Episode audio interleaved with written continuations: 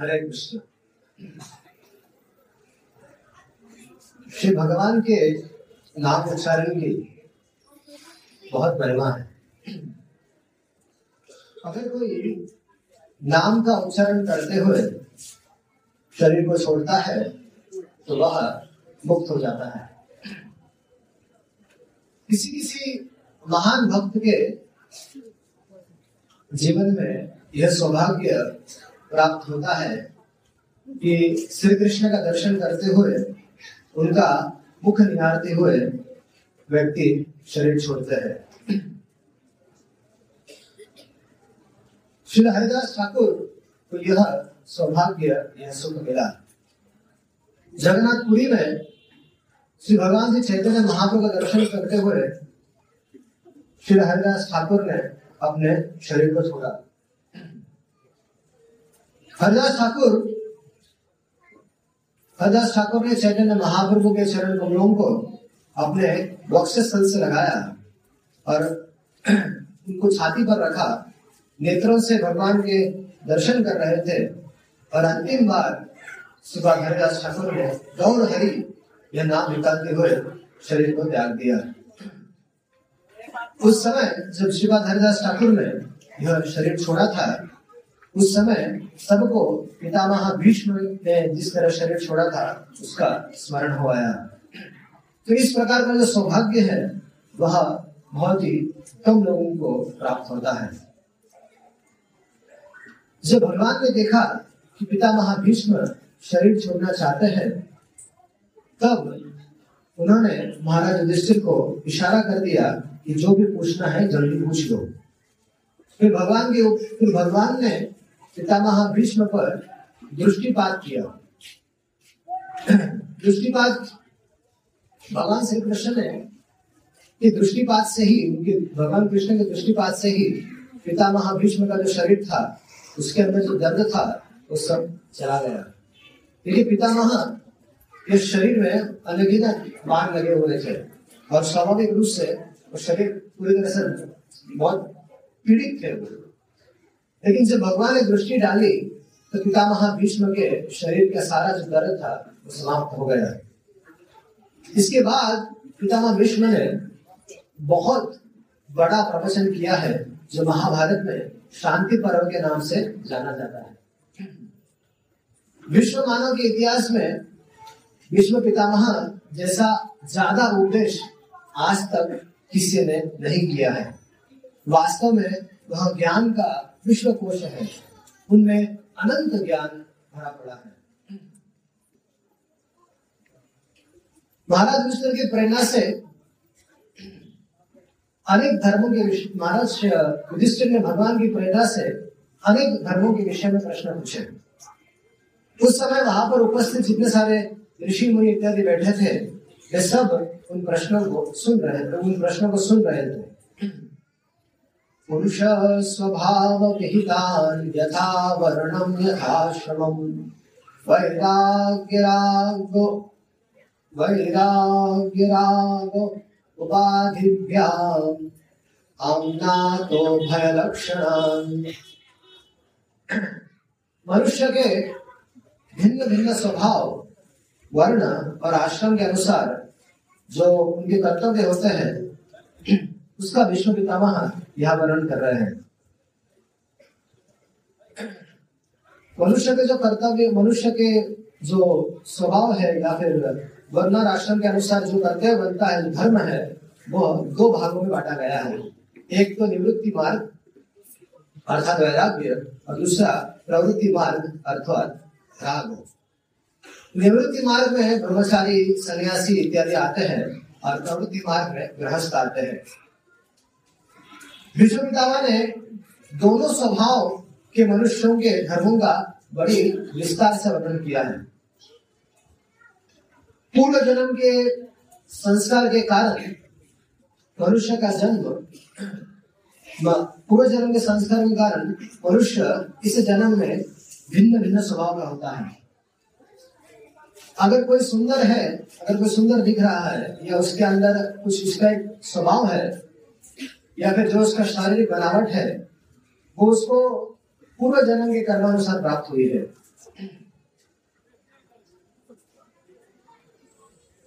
और हर एक व्यक्ति का ज्ञान और स्वभाव का स्तर भिन्न भिन्न होता है। इसलिए इन धर्मों को दो भागों में बांटा गया है, एक तो निवृत्ति मार्ग दूसरा प्रवृत्ति मार्ग अभी ब्राह्मण जो वर्ण है, ब्राह्मण क्षत्रिय, वैश्य, शूद्र तो ब्राह्मण क्षत्रिय, वैश्य, शूद्र के अपने अपने कुछ धर्म है, अपने अपने कुछ कर्तव्य है, उसको हम थोड़ी सी दृष्टि बात करेंगे। वैसे तो इतना समय नहीं है, लेकिन फिर भी थोड़ा थोड़ा हल्का हल्का टच करके चलेंगे। तो ब्राह्मण के कर्तव्य क्या है? ब्राह्मण मतलब क्या?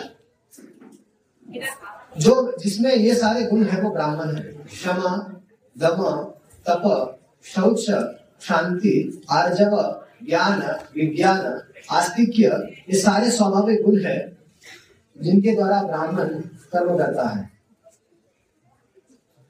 जिसको जाना है, पहले चले जाए। सामने से जाना अच्छा नहीं शांति से बैठे नहीं जिसको जाना है, काफ़ी निकल जाएँगे दो मिनट देता हूँ अभी निकल जाएँगे बीच में जाना अच्छा नहीं है, डिस्टर्ब हो जाता है मुझसे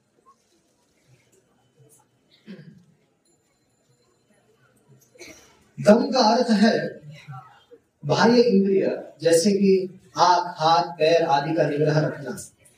स्वधर्म के पालन में यदि इंद्रियों को कष्ट होता है तो ब्राह्मण को वह कष्ट उठाना चाहिए। प्रातः काल में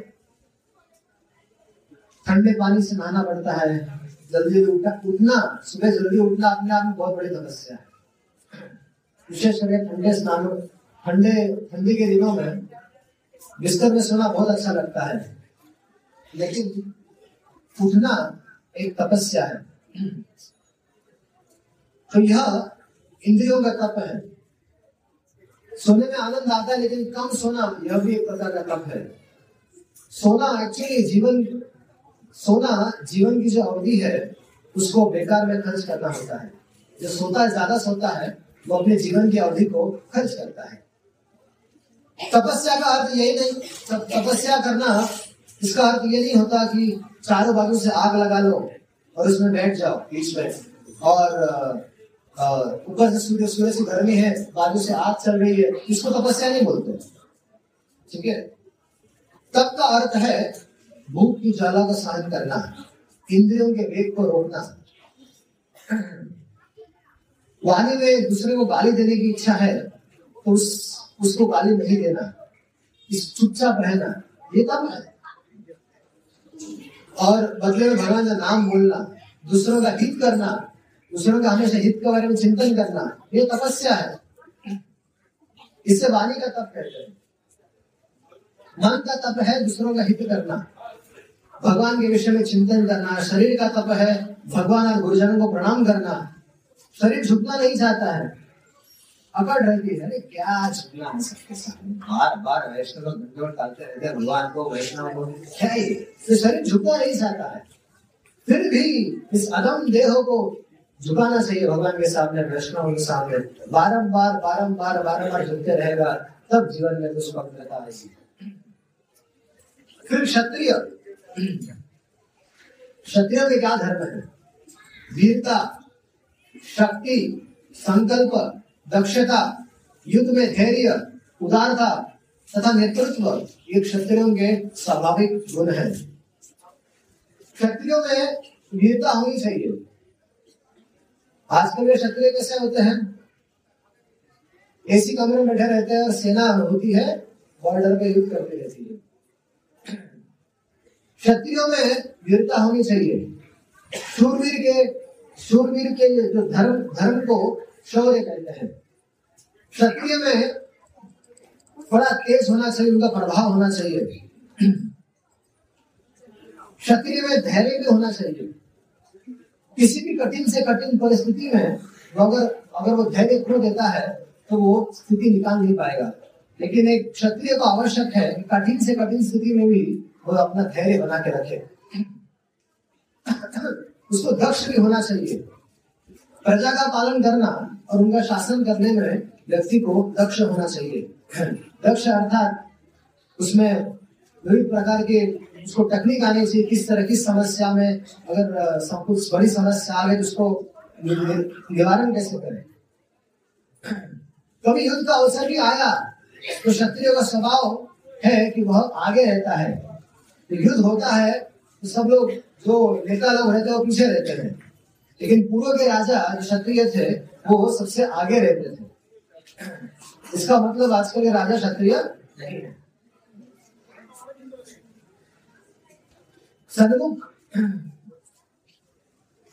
सन्मुख बाँध सहकर मर जाता है, लेकिन पीठ नहीं दिखाता। पहले के राजा लोग कैसे होते थे, युद्ध में जाते थे लेकिन मर जाएँगे, लेकिन लौट कर नहीं आएँगे। ऐसा होता था। श्री जी कहते हैं कि राजा और शासक को युद्ध में सबसे आगे होना चाहिए। युद्ध एक अनिवार्य बुराई है। युद्ध बुरा है, लेकिन युद्ध को रोका नहीं जा सकता। क्षत्रियों को अहिंसक नहीं होना चाहिए। क्षत्रिय मतलब हर हर महादेव इतिहास इस बात का साक्षी है कि शांति बिना शक्ति से नहीं मिलती है। महाभारत युद्ध में कितने सारे लोग मर गए, लेकिन युधिष्ठिर महाराज का जब राज महाभारत युद्ध के बाद जो सारे अधार्मिक लोग मर गए, युधिष्ठिर महाराज राजा बने, उसके बाद सब जगह शांति छा गई। उसके पहले कोई शांति नहीं थी, बहुत उत्पाद चल रहा था, और भीख मांगने से शांति नहीं मिलती है। शास्त्र कहता है कि, शास्त्र कहता है कि वर्ण विभाजन के जो नियम है उनको मानने से शांति होती है। लेकिन आजकल वर्णाश्रम के जो नियम है, उसको माना नहीं जाता। सब अपनी मनगणत करते रहते हैं। इसलिए समाज में शांति नहीं है। मनुष्य जाति सुखी नहीं है। क्षत्रियो को उचित देश में, काल में और पात्र को दान भी करना चाहिए। लेकिन दान कभी लेना नहीं चाहिए। उसके बाद आते हैं। वैश्य। अरे भगवान वैश्यों के तीन काम देते हैं। कृषि गोरक्षा और वाणिज्य कृषि वैश्य का काम है कृषि करना। जैसे उनका ज़िम्मेदारी होती है कि अन्न की प्रचुर व्यवस्था होनी चाहिए। संसार में सभी को खाने को मिले, ये व्यवस्था करने का काम वैश्यों का है। दूसरा उनका काम है गोरक्षा। अर्थात गौों की रक्षा करना गौों का संवर्धन करना। जब तक मानव समाज में दूध प्रचुर मात्रा में उत्पन्न नहीं किया जाएगा, तब तक मनुष्य का मानसिक विकास नहीं हो सकता। हमें दूध चाहिए, लेकिन हमें गाय नहीं चाहिए। ये दो बात है। सब लोगों को अपने अपने बच्चों को दूध पिलाना है, लेकिन लोगों को गाय नहीं चाहिए, दूध कहाँ से आएगा? सिंथेटिक दूध पीना है उसे तो कैंसर हो जाएगा। इसलिए गाय की रक्षा बहुत अनिवार्य है। तो वैश्य का कर्तव्य है कि गाय की रक्षा करना, दूध, दही, घी, अन्न सबको चाहिए। तो ये ज़िम्मेदारी वैष्णव की है, वो उपलब्ध कराए। इसके लिए गौ माता की संरक्षण करना बहुत अनिवार्य है। और तीसरा काम है कि बस कि किसी वस्तु व्यापार करना। किसी वस्तु को एक जगह से खरीद कर उसको पैकिंग करके दूसरी जगह बेचना उससे उससे नफा होता है, उससे प्रॉफिट होता है। तो उससे परिवार का पालन होता है, उसको वाणिज्य कहते हैं। चौथा चौथा है शुद्र। शुद्र का धर्म है इन तीनों वर्णों, तीन वर्ण अर्थात ब्राह्मण, क्षत्रिय और वैश्य की सेवा करना। आज के युग में इसको नौकरी कहते हैं। शुद्र का यह सद अधिकार है कि वह तीनों वर्णों की सेवा करे और जिससे वह इस लोक में और परलोक में सुखी रहे। प्रभुपा जी कहते हैं कि जितने भी वृत्ति कार्य है या शारीरिक मेहनत के काम है, ये शूद्रों को देने चाहिए। जो पढ़ाने वाला शिक्षक आदि का काम है, वो ब्राह्मणों का काम है। लेकिन यदि ब्राह्मण तंबाकू खाता है, व्यभिचार करता है या शराब पीता है तो ऐसे लोगों को शिक्षक नहीं मानना चाहिए। अगर वह योग्य नहीं है तो बच्चों को शिक्षा क्या देगा? शिक्षा मतलब अपने आचरण से भी शिक्षा देने वाला होना चाहिए। अगर वो योग्य नहीं है तो बच्चों को शिक्षा क्या देगा? जैसे प्रभुपा जी कहते हैं कि वर्ण वर्ण धर्म की स्थापना हो क्योंकि इसके बिना मानव जाति सुखी नहीं हो सकती। महाभारत ने विश्व पितामह ने इन सब विषयों पर बहुत विशद प्रवचन किया है। फिर युधिष्ठिर महाराज प्रश्न पूछने पर पितामह भीष्म, दान धर्मान, राज धर्मान, मोक्ष धर्मान विभागशः स्त्री धर्मान, भगवत धर्मान, समासव्यास समासव्यास योगता फिर दान धर्म पर चर्चा करते हैं राज धर्म पर चर्चा करते हैं, मोक्ष धर्म इत्यादि पर चर्चा करते हैं। दान। विश्व पितामह ने दान धर्म को के बारे में वर्णन करते हुए कहा है, अर्थात दान किस देश में, किस काल में, किस पात्र को देना चाहिए, इसका विस्तार से वर्णन किया है। राजधर्म अर्थात राजा का क्या कर्तव्य है, इस पर भी पितामह भीष्म ने बहुत अच्छे से प्रवचन किया है। राजा को किस तरह से अपने प्रजा का पालन करना चाहिए? उसको जब मंत्रियों की नियुक्ति करनी है तो मंत्रियों की नियुक्ति की परीक्षा कैसे लेनी मंत्रियों की? वो बताया गया है। अगर उसको अपने बॉडी गार्ड में रखना है राजा को तो वो कि कैसे रखना है कैसे उसका आ, उनको टेस्ट करना चाहिए? ऐसा नहीं किसी को मंत्री बना लिया ऐसा नहीं होता है। इसलिए तो देश का ये हाल होता है। अगर हमें राजाओं को राजाओं का कर्तव्य रहता है कि वो अपने मंत्री गणों को बहुत चुन चुन कर ले। छाट छाट कर लेना चाहिए। उनकी परीक्षा लेनी चाहिए कि मंत्री ईमानदार है कि नहीं है। अगर मंत्री ईमानदार नहीं है तो एक दिन सरकार गिरा देगा क्योंकि वो तो पाखंड करेगा, पैसे है करेगा, पैसे लेगा वो, चोरी करेगा, और बेचारे सरकार गिरेगी मम्मी मुख्यमंत्री की तो सबसे मेन उसकी सरकार गिर जाएगी। तो सेना सेना में कैसे, सेना, जो सेनापति है, उसको, उसकी नियुक्ति कैसे करनी है, इसका भी पीछे भी तत्व ज्ञान है। ठीक है? ये सब शास्त्र में लिखा है, अर्थशास्त्र यदि पढ़ेंगे तो उसमें सब भित्री में वर्णन है। लेकिन पितामह भीष्म ने भी शांति पर में ऐसा वर्णन अच्छे से किया हुआ है। लड़ाई कब करनी चाहिए और कब नहीं करनी चाहिए? ऐसा नहीं कि कुछ भी हो गया तो तलवार लेके निकल पड़े। नहीं, उसके पीछे भी नीति होती है। सबसे पहले अलग अलग तरीके से युद्ध को रोकने का प्रयास करना चाहिए। और जब नहीं जब नहीं रुकता है, तब जाके राजा को अंतिम विकल्प होता है कि युद्ध करे। तो ये सारी चीज़ें हमारे शास्त्रों में दी गई है। इन सब विषयों पर विष्णु पितामह ने बहुत अच्छा सा प्रवचन किया है। यदि यदि जो मैनेजर लोग हैं मैनेजमेंट में सेवा करते हैं, उन लोगों को शांति पूर्वक निश्चित रूप से पढ़ना चाहिए। क्योंकि उसमें शासन कैसे करना है, राज्य कैसे करना है, वो सब उसमें अच्छे से वर्णन किया गया है। मोक्ष धर्म अर्थात मोक्ष धर्म। संसार बंधन या जन्म मृत्यु से मुक्त कैसे होंगे, इस पर भी प्रवचन किया है। पितामह भीष्म ने अलग अलग ढंग से वर्णन किया है। एक विषय पर जब प्रवचन करते थे, उसको पूरा कर लेते पितामह भीष्म स्त्री धर्म अर्थात स्त्री धर्म का वर्णन करते हैं। उन्हें कैसे रहना चाहिए? स्त्रियों को कैसे रहना चाहिए? कैसे पोशाक पहनने चाहिए? पति और पति के संबंधियों के साथ, यानी भाई बंधुओं के साथ सास ससुर के साथ, किस तरह से उनकी सेवा करनी चाहिए? भोजन कैसे बनाना चाहिए?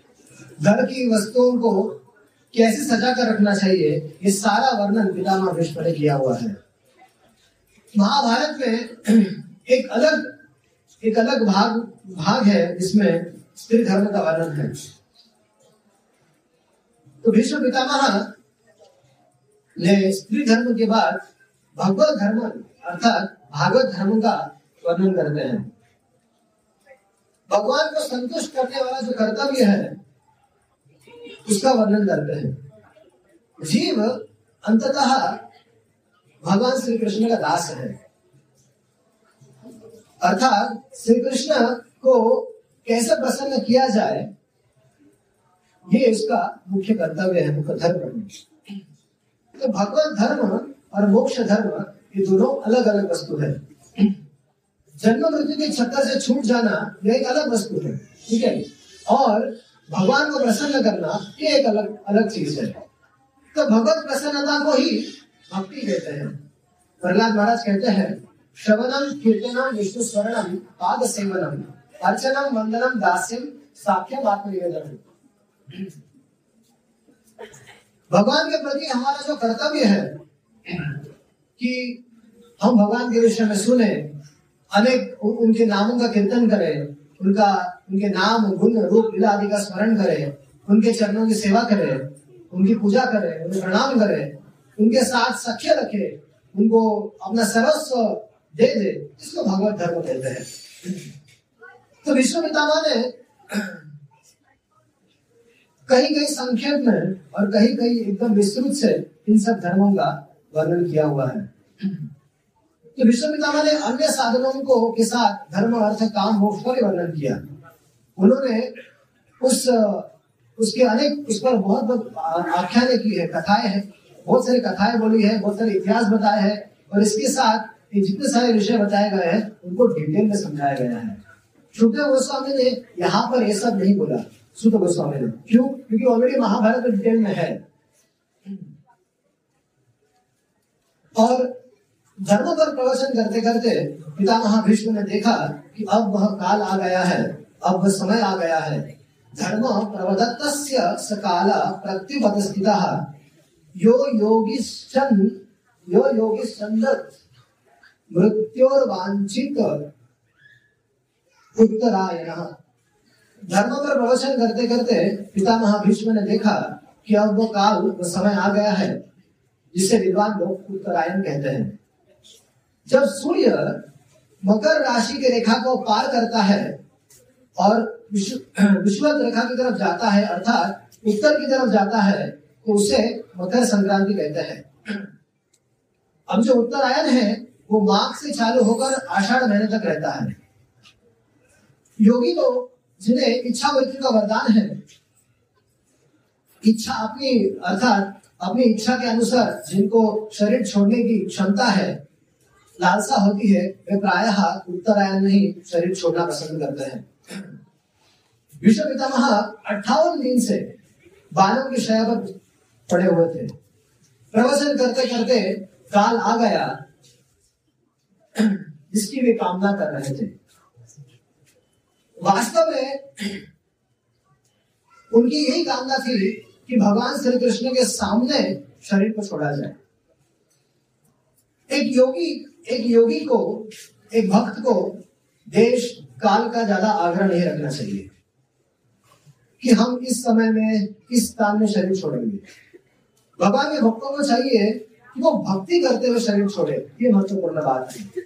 भगवान की जो इच्छा है, या हमारे कर्मानुसार जो भी हमारी स्थिति है, उसको उसके लिए बहुत व्यग्रह नहीं करना चाहिए, ज़्यादा चिंतन नहीं करना चाहिए।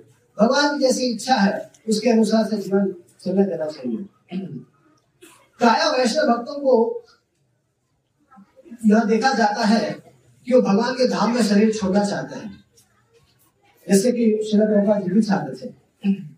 यदि भी शिला प्रभा जी पिता महाभीष्म को याद करते हुए कहते थे, स्मरण करते हुए कहते थे कि पिता महाभीष्म ने जैसी भूमि में शरीर छोड़ा है, वैसे ही हर भक्त को शरीर छोड़ना चाहिए। और मुझे प्रभा जी कहते मुझे भी ऐसे ही युद्ध भूमि में अर्थात प्रचार की भूमि में उनको शरीर छोड़ने की इच्छा थी। लेकिन उनकी एक आंतरिक इच्छा भी थी कि वृंदावन में शरीर छोड़े। और अंतिम जीवन में श्री प्रभा जी का शरीर इतना कमज़ोर हो गया था कि गाड़ी पे चलने लायक भी नहीं था। फिर भी आग्रह करते थे कि मुझे गोल्ड परिक्रमा करनी है। तो भक्त लोग उनको समझाते थे कि नहीं जाना चाहिए। तो भक्त लोग एक बार इंग्लैंड भी उनको लेकर गए थे और बाहर जाने के बाद उनकी तबीयत और खराब हो गई। तो उन्होंने व्यक्त किया कि नहीं मुझे यहाँ पर शरीर नहीं छोड़ना है। मुझे वृंदावन में चलिए मुझे वृंदावन में अपने शरीर को छोड़ना है। तो शिव गोपाल जी श्री कृष्ण के अमूल्य भक्त थे। श्री कृष्ण ने उनको वृंदावन में आकर शरीर छोड़ने की अनुमति दी। कार्तिक के महीने में अपने धाम में श्री कृष्ण ने यह अवसर उनको प्रणाम, प्रदान किया। पिता को विष्णु भी चाहते थे कि कुरुक्षेत्र की भूमि में उनका शरीर छूटे। अभी कुरुक्षेत्र जैसा धर्म क्षेत्र देखिए, कुरुक्षेत्र एक धर्म क्षेत्र है, वो भी पावन भूमि है भी तीर्थ क्षेत्र है। भगवान के संबंध में है। तो कुरुक्षेत्र जैसा धर्म क्षेत्र उत्तर, उत्तरायण जैसा पवित्र काल और श्री कृष्ण की उपस्थिति साक्षात सामने है। अब इससे अच्छा देश, इससे अच्छा काल और इससे अच्छी स्थिति क्या हो सकती है भक्त के जीवन में? तो धर्म पर प्रवचन श्री कृष्ण का दर्शन और स्मरण करते हुए पितामह बड़े उत्साह के साथ अपना शरीर त्यागना चाहते थे। पितामह भीष्म ने अपनी सारी जो बिखरी हुई वाणी है, उसको चारों ओर से समेट लिया। समेटने का अर्थ है कि पिता महाभीष्म अब चुप हो गए और वहाँ पर एकदम सब शांत हो गए। पितामह भीष्म ने अन्य बातों का जो अन्य अन्य धर्मों का वर्णन कर रहे थे, उसका वर्णन करना अब बंद कर दिया। पितामह भीष्म सहस्रणी थे। सहस्रणी सहस्रणी सहस्रणी का अर्थ है जो हज़ारों महा, हज़ारों महारथियों को, देखिए, एक रति होता है, एक एक रति होता है, अतिरथी होता है, महारथी महारथी होता है, अतिरथी होता है। भीष्म पितामह ऐसे थे सहस्रणी थे, जो हज़ारों महारथियों को एक साथ युद्ध करने की क्षमता उनमें थी। ये क्षमता शायद ही किसी में होगी। भगवान ये ऐसा कार्य कर सकते हैं, लेकिन जीव में ऐसी शक्ति कि एक साथ हज़ारों महारथियों के साथ युद्ध करे, ये सबके बस की बात नहीं होती। और वे कौरव पक्ष के सेनापति थे। बड़ी भारी सेना को अपने अधीन कर रखे थे। इसलिए उनको सहस्त्री कहते थे। तो जैसे युद्ध में वो सैनिकों को अपने अधीन रखे थे, वैसे ही अपनी बिगड़ी हुई बारी को उन्होंने वैसे ही समय किया। और अपने विमुक्त मन को सभी दृश्यों से और सभी बातों से हटाकर उन्होंने कृष्ण पर केंद्रित करना चालू कर दिया। अर्थात उन्होंने अन्य अन्य बातों पर जो प्रवचन कर रहे थे, अन्य अन्य धर्म, स्त्री धर्म है, मोक्ष धर्म है, दान धर्म है, जितने सारे धर्मों का वर्णन किया, अब जब ऐसी उत्तायन आ गया तो उन्होंने निर्णय किया कि अब उन्हें केवल और केवल श्री कृष्ण के गुणों का दान करना है श्री कृष्ण पर ही मन केंद्रित करना है और उस मन को मन को, उनके चरण को व्यवस्थित कर वो अपना शरीर त्यागना चाहते थे। श्री कृष्ण कैसे हैं? हम्म? श्री कृष्ण परम सुंदर है और वो आदि पुरुष है, जिन्होंने जगत की सृष्टि की है। ऐसे भगवान श्री कृष्ण में उन्होंने अपना चित्र लगा दिया सावले सावला शरीर था भगवान का पीत वर्ण और पिताम्बर धारण किए हुए थे और भगवान चतुर्भुज रूप से युक्त थे। चतुर्भुज रूप से भगवान दर्शन दे रहे थे। विश्व पितामह के बिल्कुल सामने। एकदम निकट में भगवान खड़े हुए थे। श्री कृष्ण भी चाहते थे कि विश्व पितामह उनको आग भर के देख ले, अच्छे से देख ले। विश्व पितामह श्री कृष्ण को, श्री कृष्ण को अपलक नेत्रों से निहार रहे थे। उनकी पलक भी नहीं झपक रही थी। एकदम पिता महाभीष्म का ध्यान, एकदम भगवान के श्री अंग पर एकदम टिक गया था। इस प्रकार उन्होंने श्री कृष्ण के रूप में अपने मन और नेत्र को लगा लिया। और श्री कृष्ण के अपने वाणी से श्री कृष्ण के गुरु का गान करने लगे। तो भगवान की जो विशुद्ध धारणा है, भगवान की जो विशुद्ध धारणा से अच्छा अर्थात उनका जो उनका जो मन उनमें लगा हुआ था, उससे चित जब उनमें लग गया, भगवान में लग गया तो उनकी उस धारणा से उनका सारा जो अशुभ था, वो सब नष्ट हो गया।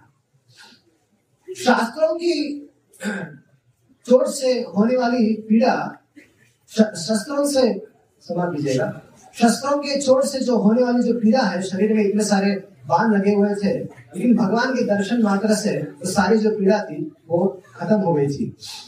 शरीर छोड़ते समय उन्होंने अपनी समस्त इंद्रियों की वृत्तियों को रोक दिया और बड़े प्रेम से भगवान की स्तुति करने लगे। पिता पितामह भीष्म का मन सदैव भगवान में ही रहता था, हमेशा उनका ही चिंतन किया करता था।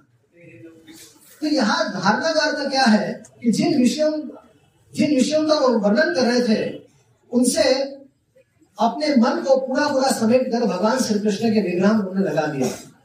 श्री कृष्ण के अतिरिक्त उन्होंने जीवन में कभी कभी और को चिंतन नहीं किया। जो हमेशा चार सौ वर्ष की आयु थी, लेकिन हमेशा उन्होंने केवल भगवान की ही चिंता की है, उनका ही स्मृति उनकी बनी रहती थी। अब कोई अगर ये कहता है कि विशुद्ध धारणा से उनका सारा अशुभ नष्ट हो गया, इसका अर्थ क्या है? कि उनके जीवन में कुछ अशुभ था क्या? अगर वो महाजन है, बड़े महाभागवत है तो उनके जीवन में कुछ पाप किया था उन्होंने क्या? तब अशुभ का अर्थ यहाँ पर यह है कि श्री कृष्ण के अतिरिक्त मन अगर कहीं जा रहा है तो वो अशुभ है। तो श्री कृष्ण के अतिरिक्त मन का कहीं और चले जाना विश्व पितामह के लिए वो अमंगल था। भगवान की दृष्टिपात से ही उनके शरीर की पीड़ा तो चली गई थी। और अस्तर जो व्यथा थी शरीर की, वो खत्म समाप्त हो गई थी। कि जो भगवान की दृष्टि की विशेषता है तो यहाँ पर उनके अशुभ खत्म हो गए, अर्थात उन्होंने भगवान की भगवान की ही, की गुनानु गुनानुवरण करने का ही निर्णय किया। और अभी अब उन्होंने कहा कि मुझे कोई अब चर्चा नहीं कर रही है। ये कितने बड़े डॉक्टर है भगवान, जो दृष्टि से ही भगवान ने उनके जो शरीर में जितनी सारी पीड़ा है, उसको ठीक कर दिया। आजकल डॉक्टरों की स्थिति, आप जानते हैं कि कोई भी डॉक्टर ऐसा नहीं, ऐसे केवल दृष्टि डालने से किसी को ठीक नहीं कर सकता। बहुत ऑपरेशन करना पड़ेगा, टाके लगाने पड़ेंगे, और थोड़ी सी भी चोट आ जाती है तो बहुत सारे टाके लगाने पड़ते हैं। तब दस, पंद्रह, बीस, पच्चीस दिन के बाद टाके खुलते हैं और वो जो घाव लगा हुआ है, उसको भरने में समय लगता है। यहाँ पर भगवान जैसे है, भगवान की दृष्टिपात से, जो पितामह विष्णु के जो शरीर में जो बाँध लगे हुए थे, वो फूलों जैसे हो गए। वो बांधों के शय में पड़े थे लेकिन भगवान की जैसे उनको दृष्टि पड़ी तो वो, उनको ऐसा लगा जैसे वो फूलों के शया पर सो रहे हो। और फूलों की शया पर सोते सोते पिता भीष्म ने इतना लंबा प्रवचन किया। है एक जो मछली होती है मछली अपने अंडे को स्नेह बड़ी दृष्टि से देखती है। उसे उसे पोसती है। तो अंडे उसके देखने से ही पड़ते हैं। तो जब जब इस संसार के प्राकृत जीव में ऐसी शक्ति है, जो केवल जैसे मछली है, दृष्टि करके अपने बच्चों का पोषण करती है पोषती है उनको तो विचार कीजिए कि सच्चिदानंद धन भगवान श्री कृष्ण यदि किसी पर दृष्टिपात करे तो उसके देह का दर्द समाप्त क्यों नहीं हो जाएगा? ये बिल्कुल स्वाभाविक बात है। पितामह भीष्म के शरीर के से बाल निकाला नहीं गया था कि बाण के सजा पर ही थे, लेकिन उन्हें लग रहा था कि वो कुसुम पर है, फूलों की सजा पर है। तो पितामह भीष्म के समस्त इंद्रियों को, समस्त इंद्रियों का विभ्रम रोक लिया गया और उनकी कई उनकी कोई भी इंद्रिया विषयों में नहीं जा रही थी। अब केवल उनका ध्यान, केवल श्री कृष्ण ही थे। सारी इंद्रिया भगवान में लग गई थी और भगवान का गुण गाते हुए वो शरीर छोड़ने की तैयारी कर रहे थे।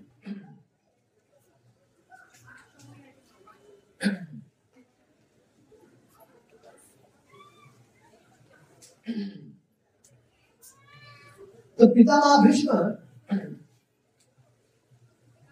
तो जब कोई भगवान में विशुद्ध धारणा से भगवान के स्वरूप का ध्यान करता है और उसका और उसका मन सुख का तो जब हम मंदिर में आते हैं, भगवान के दर्शन करते हैं, भगवान को निहारते हैं, एक अद्भुत सुख की सुख का अनुभव होता है। लेकिन वो दर्शन ध्यान से करने चाहिए। ऐसा नहीं कि आए, प्रणाम किए, उठ के देखा था कि भगवान चले गए। प्रणाम करने के बाद थोड़ा देर रुकना चाहिए। थोड़ा भगवान को दर्शन करने चाहिए नख से लेके धीरे धीरे भगवान के नाखून से चरण कमलों से लेके धीरे धीरे धीरे उनके जांघों में धीरे धीरे उनके कमर में फिर उनके वक्षस्थल में फिर भगवान के मुख में और फिर भगवान के मुख के ऊपर जो यह मुकुट है उस पर उसको ध्यान देना चाहिए। तो ऐसा कर, करते हुए व्यक्ति को भगवान के दर्शन करने चाहिए। तो भीष्म पितामह कोई अन्य मानसिक धारणा कल्पना नहीं कर रहे थे। भगवान उनके सामने साक्षात खड़े थे और वे भगवान को मुस्कुराते हुए उनके वो मुस्कुराते हुए उनके दर्शन कर रहे थे। क्या क्या दर्शन कर रहे थे? भगवान का मुख देख रहे थे, भगवान का अलग, भगवान का कुंडल देख रहे थे, भगवान ने पीताम्बर धारण किया, वो देख रहे थे। तो जब हम भी भगवान के मंदिर में जाते हैं तो ऐसे ही दर्शन करने चाहिए। हमें ये भी धारणा जानी कि जब हम भगवान के दर्शन करने यहाँ पे आते हैं तो भगवान भी हमारे दर्शन कर हैं। तो कृपा में भगवान भी हम जीवों को देखते हैं। ब्रज में एक प्रसिद्ध संत थे, जो अंधे थे। लेकिन रोज बांके बिहारी जी के दर्शन करने के लिए जाते थे। रोज। कई, काफ़ी वर्ष तक तो उन्होंने ऐसा ही किया। तो अंधे थे, लेकिन जाके दर्शन करते थे। तब एक बार कुछ नवयुगों ने उनको पूछ लिया कि, अरे प्रभु जी आप तो अंधे हैं आपको दिखाई नहीं देता है, लेकिन आप रोज दर्शन करने क्यों जाते हैं? तो उन्होंने कहा, भाई, मैं अंधा हूँ, लेकिन बाकी बिहारी तो अंधे नहीं है ना? तो मैं इसलिए जाता हूँ कि रोज हाजिरी देता हूँ कि आपका दास हाजिरी दे गया है। तो भगवान का दर्शन करके अपने मन के भावों को उनके चरणों में अर्पित करना चाहिए। जब भी मंदिर आना है, रोज आना है तो रोज आकर थोड़ा सा जब आई गए मंदिर तो थोड़ा सा अच्छे चित्त से शांत चित्त से भगवान के दर्शन करने चाहिए और उनके चरणों में कुछ अर्पित करना चाहिए अपने मनोभाव को अर्पित करना चाहिए। भगवान स्नेह भय दृष्टि से देखते हैं और मंदिर में जो आने वाले लो, लोग होते हैं और किसी भगवान की दृष्टि पड़ने से उस उन व्यक्तियों के रोग दुख दरिद्रता सब समाप्त हो जाती है। व्यक्ति के जीवन में अगर आपको अगर आपके पदार्थ में दरिद्रता है, अगर आपके जीवन में रोग है, अगर आपके जीवन में बहुत सारे दुख है तो आइए रोज भगवान के चरण में प्रणाम कीजिए और धीरे धीरे करके भगवान सारे ताप प्रताप सब सब नष्ट कर देंगे। ये भगवान के दर्शन की महिमा है। तो देह छोड़ते समय पितामह भीष्म श्री कृष्ण में अपना मन लगाए। अपनी आँखों से अपनी आँखों को स्थिर किए और अपनी वाणी से उनका गुण उनका गुणगान किए। मानव जाति के इतिहास में विश्व पितामह का यह प्रवचन अत्यंत महत्वपूर्ण है। भगवान के विषय में एक महान महान महान व्यक्ति के ये, ये, ये सारे उद्गान है। विश्व पितामह अपनी इतिमति उपकल्पिता वितृष्णा भगवती सात कुंगवे विरोधी यहाँ पर पितामह भीष्म अपनी मति को मति को उपकल्पिता अर्थात विश्व कह रहे हैं कि मैं अपनी मति को भगवान को समर्पित करता हूँ। भगवान श्री कृष्ण यदुवंश शिरोमणि है। उनमें उनमें विश्व पितामह अपनी मति को अर्पित कर रहे हैं। संस्कृत में उपकल्पिता का अर्थ है उपकल्पिता का अर्थ विवाह भी होता है। श्री विश्वनाथ चंद्र ठाकुर लिखते हैं तो विश्व पितामह कहते हैं कि मैं अपनी कन्या अपनी कन्या अर्थात बुद्धि रूपी कन्या को, कन्या अर्थात अपने वो बुद्धि को कन्या मान, बता रहे हैं विश्वास ठाकुर। मैं अपनी कन्या अर्थात बुद्धि का विवाह, यदुवंश शिरोमणि, यदुवंश भूषण श्री कृष्ण से करने जा रहा हूँ। तो हम लोग भी जब यहाँ पर आते हैं तो हम, हमें भी अपनी बुद्धि को भगवान में लगाना चाहिए। जब कोई कन्या किसी के प्रति समर्पित हो जाती है तो उसी के साथ रहती है, उसी की सेवा करती है। भाव यह है कि अपनी बुद्धि को समर्पित समर्पित करना चाहिए और बिल्कुल निष्काम भाव से सेवा करनी चाहिए। जीवन हृदय में कोई काम, जब भगवान की सेवा करनी है तो मन में कोई कामना नहीं होना चाहिए। सुबह हमने चर्चा किया था कि प्रहलाद महाराज कहते हैं कि अगर हम कामना के साथ भगवान की भक्ति करते हैं तो वो वैसे ही है, जैसे व्यापारी बिज़नेस करता है। तो वैसी भक्ति नहीं करनी चाहिए। भाव यह है कि मैं अपनी बुद्धि को समर्पित कर रहा हूँ, क्योंकि निष्काम है। तो यहाँ पर पितामह भीष्म अपनी निष्काम बुद्धि को, अर्थात उनके हृदय में कोई स्वस्थ की कामना नहीं है, इसलिए वो अपनी बुद्धि को अर्पित अर्पित कर रहे हैं। वैसे हमें भी तो हम यहाँ पर आते हैं निष्काम भाव से भगवान के दर्शन निष्काम भाव से भगवान की भक्ति करनी चाहिए जीवन में। निष्काम भाव से भगवान के दर्शन करने चाहिए। कामना ये होनी चाहिए कि भगवान आपके शुद्ध प्रेमी भक्तों की संगति हमेशा प्राप्त हो। आपका निष्काम है तो कि अकिंचन प्रेम भक्तों की संगति प्राप्त हो, आपका प्रेम हमेशा प्राप्त हो। तो ऐसे परम शुद्ध बुद्धि को मैं आपको अर्पित करता हूँ। तो विश्व पितामह भगवान श्री कृष्ण की विशेषता बताते हुए कहते हैं कि भगवान कैसे विभु है? अर्थात उनसे बढ़कर कोई नहीं है। किसी भी विषय में भगवान के समान संसार में कोई नहीं है। फिर उनसे अधिक कैसे हो सकता है? भगवान के समान संसार में कोई नहीं है। उनसे अधिक होना तो दूर की बात है। तो ये हमें धारणा पूरी तरह से होनी चाहिए कि श्री भगवान हमेशा अपने स्वरूप शक्ति में रहते हैं। उनकी चित्त वृत्ति कभी बाहर नहीं जाती।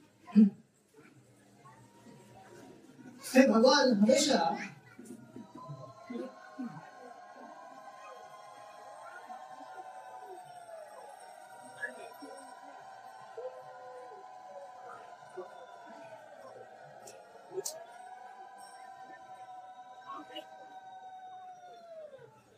श्री भगवान हमेशा अपने स्वरूप शक्ति में ही रहते हैं।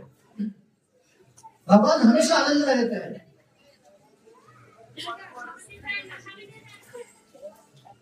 कभी कभी कोई लोग पूछते हैं कि अरे तुम्हारे भगवान हमेशा मुस्कुराते रहते हैं भैया। हाँ, संसार में इतना दुख है और तुम्हारे ठाकुर हमेशा मुस्कुराते रहते हैं। भैया उनसे ही आनंद सारा निकलता है। तो वो चाह कर भी दुखी नहीं हो सकते।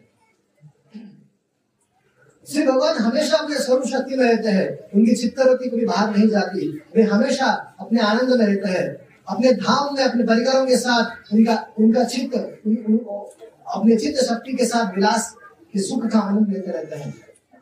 जीव।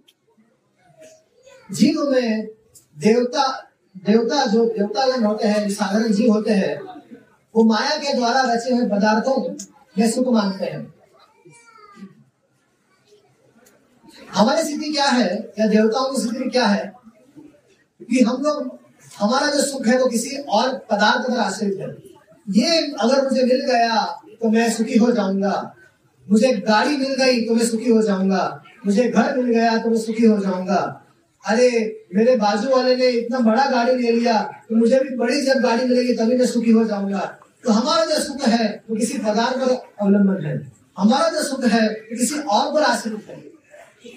देह को मैं मानकर, प्रकृति के द्वारा दिए हुए वस्तुओं को सुख मान लेते हैं हम लोग।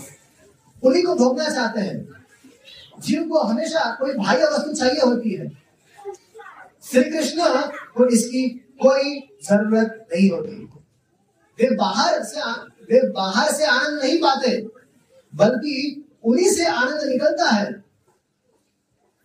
जैसे सूर्य को, जैसे सूर्य को धूप की ज़रूरत नहीं होती, सारी गर्मी जो उष्मा सूर्य से निकलती है, उसी तरह से संसार में, स्वर्ग में जितने सारे पर भी जो आनंद है छोटा मोटा जो आनंद है जो सुख का अनुभव है, कोई मनुष्य देवता करता है, वह सब श्री कृष्ण से निकलता है। तो भगवान श्री कृष्ण सच्चिदानंद घन है। यदि कोई भगवान के भक्त श्री विग्रह, लीला, नाम, प्रसाद या किसी भी भगवत संबंधी चीज़ के संपर्क में आता है, उसको आनंद की अनुभूति होती है। इसलिए हमेशा नित्य निरंतर भगवान के संपर्क में आना चाहिए। इसलिए घर, इसलिए घरों में अर्चा विग्रह होना बहुत अनिवार्य है। घर पे अर्चा विग्रह होगा, भगवान के संपर्क में रहेंगे। और मंदिर में आना चाहिए, नियम से आना चाहिए। यहाँ पर भगवान के कीर्ति, यश को गाया जाता है। यहाँ पर भगवान का प्रसाद होता है। यहाँ पर भगवत संबंधी कार्य होते रहते हैं। यहाँ पर आने से भगवत संबंधी चीज़ों के यदि हम संपर्क में आते हैं तो हम कुछ आनंद के, हम लोग आनंद की अनुभूति करते हैं। अतः सिंपल वर्ड्स में अगर पूछा जाए तो आनंद यदि चाहिए तो भगवान श्री कृष्ण के संपर्क में अवश्य आना चाहिए। भगवान के संपर्क में आने का अर्थ है, भगवान की लीला के संपर्क में आना, भगवान के नाम के संपर्क में आना। वृंदावन धाम जाना चाहिए, मायापुर धाम जाना चाहिए, पूरी धाम जाना चाहिए, भगवान के धामों के संपर्क में आना, भगवान के श्री विग्रह के संपर्क में आना और भगवान के भक्तों के संगति में आना। कोई भी जीव थोड़ा भी सुख का अनुभव कर रहा है, वह प्रकृति के दिए हुए पदार्थों के द्वारा ही कर रहा है। भगवत गीता में भगवान कहते हैं, मैया दक्षिणा प्रकृति चराचरम जब मैं प्रकृति को देखता हूँ तो वह चर अचर जीवों को उत्पन्न करने में और उनकी सारी आवश्यकताओं को देने में समर्थ हो जाती है। तो पितामह भीष्म कहते हैं कि ऐसे जो भगवान है, जो हमेशा आनंद में रहते हैं लेकिन कभी कभी जीवों पर, जीवों के हित करने के लिए यहाँ पर इस धराधाम पर भी आते हैं तो ऐसे भगवान को विष्णु पितामह अपनी बुद्धि को समर्पित कर रहे हैं। तो बुद्धि समर्पित का अर्थ है कि बुद्धि से यह समझना कि श्री कृष्ण ही हमारे सब कुछ है। तुम्हें वो माता से पिता, तुम्हें वो तुम्हें वो बंधु से सखा, तुम्हें वो तुम्हें वो विद्या द्रविणम तुम्हें वो तुम्हें वो सर्व ममदेव देव। ये धारणा हमारे अंदर बैठ जानी चाहिए। कि भगवान श्री कृष्ण ही हमारे सब कुछ है और संसार में ऐसा कोई व्यक्ति नहीं है जो हमारा वास्तविक हितकारी है। एक ही हितकारी है, वो है राधा गोविंद जी बैठे हुए हैं वहाँ पे। उनके अलावा हमारा कोई हितकारी नहीं है। तुम्हें वो माता से पिता, तुम्हें वो तुम्हें वो बंधु से सखा, तुम्हें वो तुम्हें वो विद्या ऋणम, तुम्हें वो तुम्हें वो मऊ सर्व मने इस तरह से अपनी मति से किसी और का चिंतन नहीं करना चाहिए। अपनी मति से केवल और केवल भगवान श्री कृष्ण का ही चिंतन करना चाहिए। मति और बुद्धि में थोड़ा सा अंतर है। मति का अर्थ है किसी भी चीज़ को कुछ मान्यता देना। तो विश्व पितामह शिरोमणि श्री कृष्ण ही श्री कृष्ण को ही अपना प्रेम का विषय जानकर उन्हीं को अपना सब कुछ अर्पित करते हैं।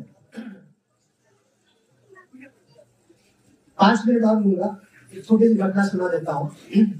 एक बार श्रीपाद मधुसूदन सरस्वती, जो आदि शंकराचार्य के संप्रदाय में एक सुप्रसिद्ध सन्यासी थे, उनको उनको एक तर्क करने में बड़ा आनंद आता था।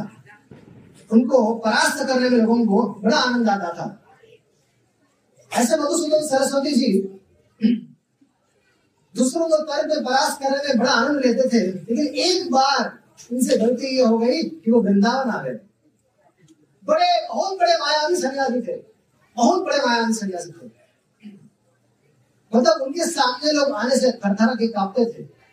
लेकिन वो ब्रज में आ गए। और एक दिन बांके बिहारी जी के मंदिर से निकलते, निकल, दर्शन करके निकल रहे थे और उनको एक वैष्णव के दर्शन हो गए। तो उस वैष्णव भक्त ने पूछा कि स्वामी जी केवल आप ही ब्रह्म है या कोई दूसरा भी ब्रह्म है? तो उन्होंने सखी होकर कहा, नहीं सर्वम खंडम ब्रह्म। तो सभी ब्रह्म है। आप, मैं, हम सभी ब्रह्म है। तो भक्त ने कहा अच्छा तो मैंने सुना है कि आप तो दूसरों को परास्त करके आनंद लेते हैं तो फिर आप ब्रह्म है और दूसरे ब्रह्मों को आनंद, दूसरे ब्रह्मों को हरा कर आपको खुशी कहाँ से मिलती है? जब सभी ब्रह्म है तो आपको खुशी कहाँ से मिलती है? यानी अपने से अपने को तर्क में हरा कर आप क्यों खुश हो रहे हो? यदि आप ब्रह्म हो तो इसमें कौन सा आनंद की आपको अनुभूति हो रही है? तो ये वाक्य उनके हृदय में धस गया। और मधुसूदन सरस्वती जी ने उस साधारण से जो वैष्णव साधारण नहीं होते, लेकिन उन मधुसूदन सरस्वती उनके चरणों में गिर गए, उनको प्रणाम किया और गिर पड़े और उस दिन से तर्क करना छोड़ दिया। बाद में उन्होंने एक विद्वत सभा में स्पष्ट घोषणा कर दी कि श्री कृष्ण के अतिरिक्त और कोई तत्व वो नहीं जानते। हरे कृष्ण, हरे कृष्णा हरे कृष्णा कृष्णा कृष्णा, हरे हरे हरे राम हरे राम राम राम, जय।